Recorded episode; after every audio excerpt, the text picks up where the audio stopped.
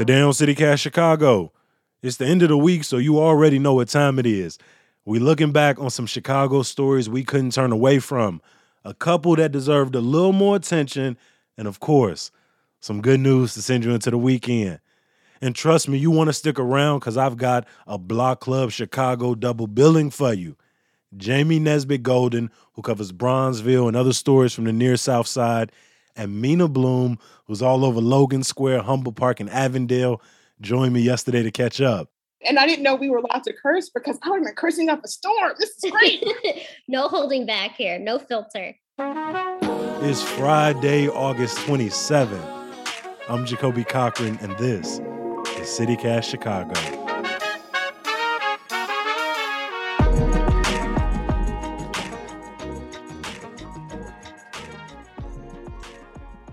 Welcome to CityCast Chicago, both of you.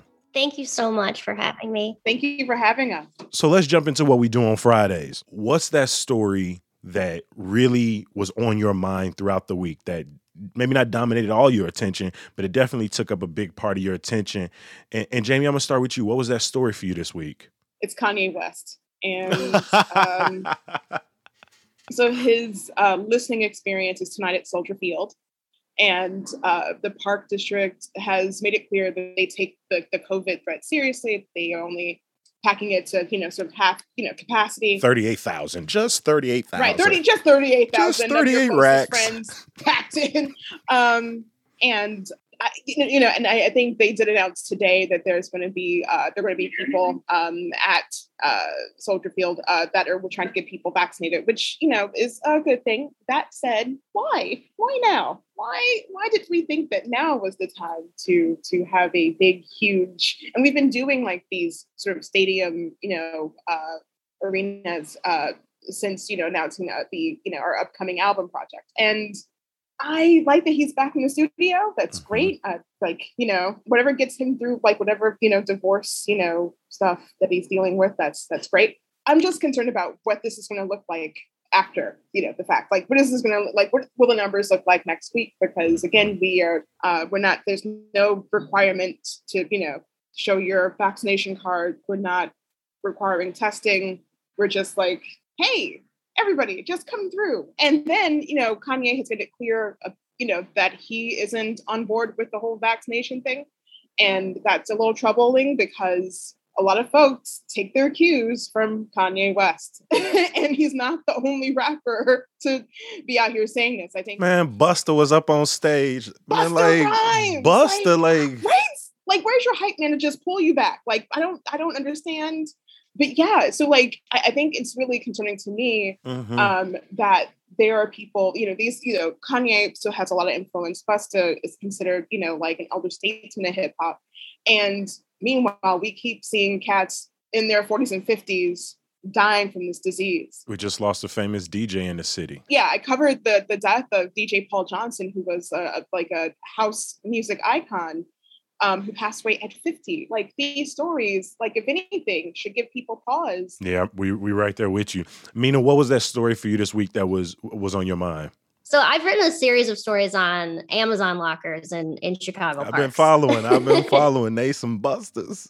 And this week, I really answered the biggest question that I had had since I started reporting on this, which was how much is the park district making off of these lockers right? Before you answer that can you can you catch up my listeners who may not be familiar with, with, with exactly what we're talking about? Absolutely. So the story really started with these photos of these two lockers these two amazon lockers and when we say amazon lockers we mean like they're these the little delivery hubs. Delivery hubs like where they they're they're storing your amazon packages right? So you can go pick up your your packages. So anyway, so these photos of these two Amazon lockers in these two parks in Chicago. These photos went viral. And the reason they went viral is because these lockers, um, rather than being placed like, you know, away from people, uh, you know, uh, tucked away, inconspicuous, like, no, these lockers were placed on the sidewalks in these public parks. Um, and so what they were doing was partially blocking the sidewalk and making it more difficult for people to navigate through these public parks, like people with strollers, people with wheelchairs.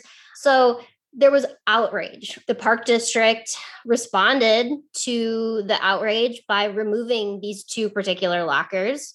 And then they said, look, you know, we were actually planning to install 50 more of these lockers, but we're going to put this, we're going to put all future installations on hold. This is all on hold. So we kept digging, you know, we I asked repeatedly for this the revenue figures, wouldn't give them. Then we I, you know, submitted the FOIA requests and the contract is very interesting. Um, the contract shows that the park district is making no more than around $137,000 for the year to have all of these um, lockers in Chicago parks. And now, you know, I've talked to critics of of this plan of Amazon's partnership with the park district, and they say that's not enough money. Uh, what did you think when you saw those those photos, Jay? Amazon is a billion dollar company, and that's all y'all getting? Like that's it? Like you couldn't even really? That's the best you can do. I'm, I'm with you, Jamie. I want to come back to you. We're to talk about what was that underhype story, that story that uh, you saw this week, but your one of your thoughts was more people should be talking about this. More people should be thinking about this. Our colleague Maxwell Evans wrote a story about the uh, SROs um, being uh, like the like Tucson CPS high schools voted to remove one officer from campus, but like the cops are like, eh, we're still to keep the two. And I'm just, yeah. I again have questions like, um, uh-huh the, the, the CPD is saying that they're going to keep two officers in place um, uh, at schools that voted to remove one until its new contract with CPS is finalized, um, citing safety concerns. But again, if if these folks have voted, you know, they're you know they, they they've they've already told you that they only want one of you. This should be again a no brainer. But the fact that CPD is still like, well, we're still going to do what we want to do is just really interesting to me, and it, I think that should be a, a, bigger story. So, so I know. Uh, so this is sort of what relates to all the the uprisings of last year, where a lot of local school councils had votes um, in the last year or so whether or not to keep SROs in in schools. Interestingly enough, like a lot of schools on the south side and the west side, uh, predominantly predominantly black ones, voted to retain their SROs, having uh, been a product of having you know of, of a CPS school, like I can tell you, like most of my interactions with our SROs were not that great, and some of these students who were protesting against that have similar stories. But you also have a, a, a bunch of people, older folks, administrators, who believe that these SROs uh, keep the school safe. While students tell you, I don't necessarily agree with that. I don't feel over right, right. and over and over. and not only students, like you mentioned, throughout this summer, 23 schools voted to remove one of those officers under the belief that when schools start back in the fall, that that officer won't be there and they'll have that money to reinvest. And yet, right. like you said, a week out of school, CPD was like, yeah, well, actually, that that that it ain't going to go down quite like that. Right. According to CPS, there will still be plans to sort of fund um, alternative programs, but again, we are still sort of at the mercy of CPD. The argument that's being made is about safety, right? We need to protect the officer's safety, and yet all four police unions are against vaccines. And so, this idea of how power and resources get talks about when it's related to the police is like we need more resources. Well you get 40% of the the spending budget. Well we're not safe but you are against vaccines and you still want to be in these schools. It's like like pick and choose. Some of them aren't even wearing masks most of the time. Like i mean i know last year or you know early you know like a large part of this year we masks were mandated right? And you're sort of going to these protests and you're seeing you know uh, officers you know completely unmasked just out here willy nilly. And it's like the whole protect and serve thing kind of goes out the window when you can't do like the basic stuff to even keep yourselves safe. Mina, when that came across you, what'd you what'd you think?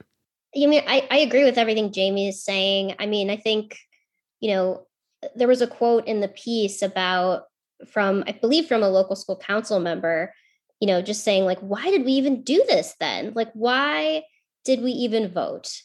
Um, and I can completely understand that sentiment. Mina, what was that underrated story for you? That story this week that you thought deserved a, a little more hype? Jamie started us off with the police in schools. Uh, what's yours? Yeah, another police story that really grabbed my attention the ShotSpotter stories that have been coming out, and particularly the one that Mauricio. Uh, Mauricio has been covering this, our colleague, um, very well. And I'll, I'll start from the beginning. So, ShotSpotter is this technology that like picks up sounds to detect gunshots. It's supposed to help police fight crime. And I believe it was Vice that in earlier this summer published a report explained that there's evidence that these sounds are and this technology is being manipulated. And so that really kicked off a series of stories that I've been following. Mauricio's been doing such a great job covering again, but found the same thing that that ShotSpotter is just not an effective tool in getting that evidence that we need to to to fight gun crimes.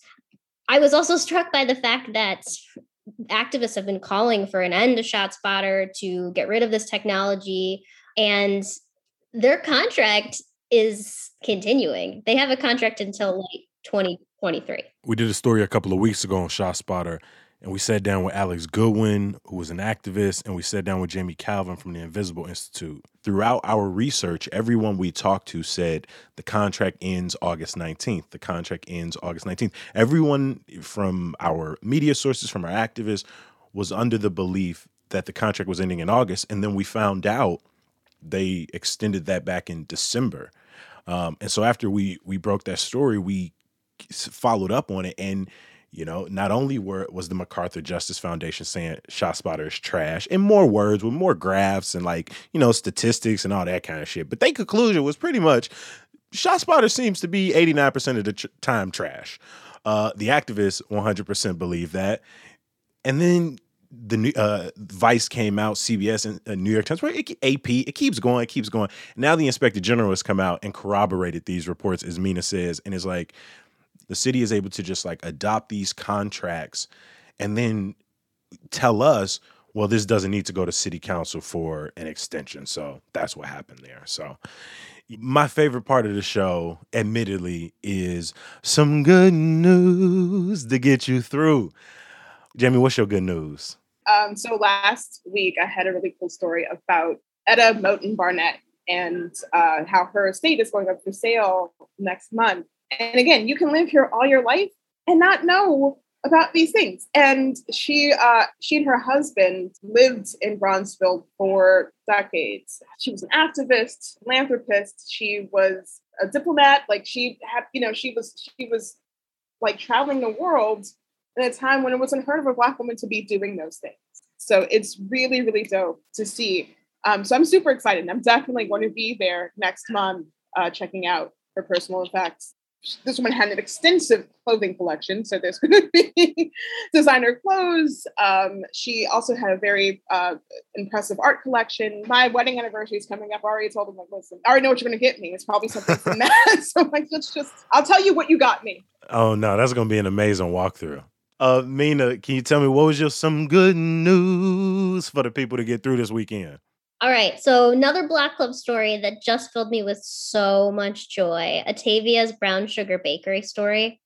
So this woman, Stephanie Hart, yeah. she opened Brown Sugar Bakery 17 years ago um, in the Chatham neighborhood on the south side. And she has seen so much success over the years and you know she she worked so hard to get to where she is today. I know in the story atavia wrote about how she you know was working two jobs and raising a child and really trying to you know to get this business off the ground. You know she's also a self-taught baker which i thought was amazing having having eaten her cakes. But uh but now you know after 17 years she got the keys to her building. She owns her building. And that is amazing. And honestly, I get chills just saying that. Like, that is incredible. She's worked so hard and she's really built a name for herself in the city. And I just, I'm just so filled with joy reading this story and and hearing, you know, Stephanie's journey. I love that we celebrating Black women. Mm-hmm, exactly. My moment of joy from this week is about the chosen few DJs partnering with the city of Chicago for a house concert at Kennedy King College on Saturday. Uh, the Chosen Few Picnic is one of the oldest, if not the oldest, house music festivals in the country. Chicago is the birthplace of house music. Don't let nobody else tell you some other bullshit, right? House music is where you see R&B and rap and disco and pop and dance music all come together, and it grew in black, black gay clubs in Chicago, and uh, and it's traveled the world five times over. And as you said earlier, Jamie, the, the house community lost a huge figure in DJ Paul. And so knowing that the chosen few DJs are coming together, that the city's uh, house city uh, series of concerts is going off well thus far. You know, if you got time, I believe 12 to 7 or 8 at Kennedy King College over in Englewood. I got my ticket. All right, maybe I'll catch you out there. Uh, Again, Jamie Nesbitt Golden covers Bronzeville and the near south side for Block Club Chicago, and Mina Bloom covers Humboldt Park, Avondale, as well as Logan Square. Thank y'all so much for being on CityCast Chicago to shoot the shit with your boy. This was a fantastic and enjoyable conversation. Thank you so much. It's so awesome. You guys are amazing. We gotta do this again, bro. This is so fun. Now, I know for some of you, some of your kids or the children in your life. Monday is the first day of school, so I had to ask my crew, what was y'all favorite first day of school ritual? Lead producer Carrie Shepard. I wore a uniform from kindergarten till senior year of high school, so I didn't get to shop for a brand new clothes. However, I did get to pick out new cool shoes for the school year, and that was my favorite memory. Producer Simone Alicea organizing my school supplies. I would divide up my binder, label all my notebooks, put all the pens and pencils in their case, and then line it all up really nice in my backpack. Producer Natalie Rivera. Having a really hearty breakfast the morning of, I remember eating so much actually, like uh, eggs and bacon and toast and smoothies, all of it. Newsletter writer Sydney Man, what you like to do before first day of school? I liked picking out a first day of school outfit. My mom would take me to Old Navy and it looked super cute. And me, well, it's pretty basic, but like a lot of y'all, I like to iron out my clothes, set aside my shoes to make sure I look crispy before the first day. I mean, I wore a uniform to school most of my life, but you still gotta be fresh. Thanks to Sam Trump for our theme music and also to Mark Greenberg from the Mayfair Workshop. As always, I gotta say my last appreciation for you. Another week, and you still riding with us. And hopefully, a daily newsletter which you can sign up for at chicago.citycast.fm. I'll talk to you on Monday. Peace. I thought that was decent. I thought that was decent.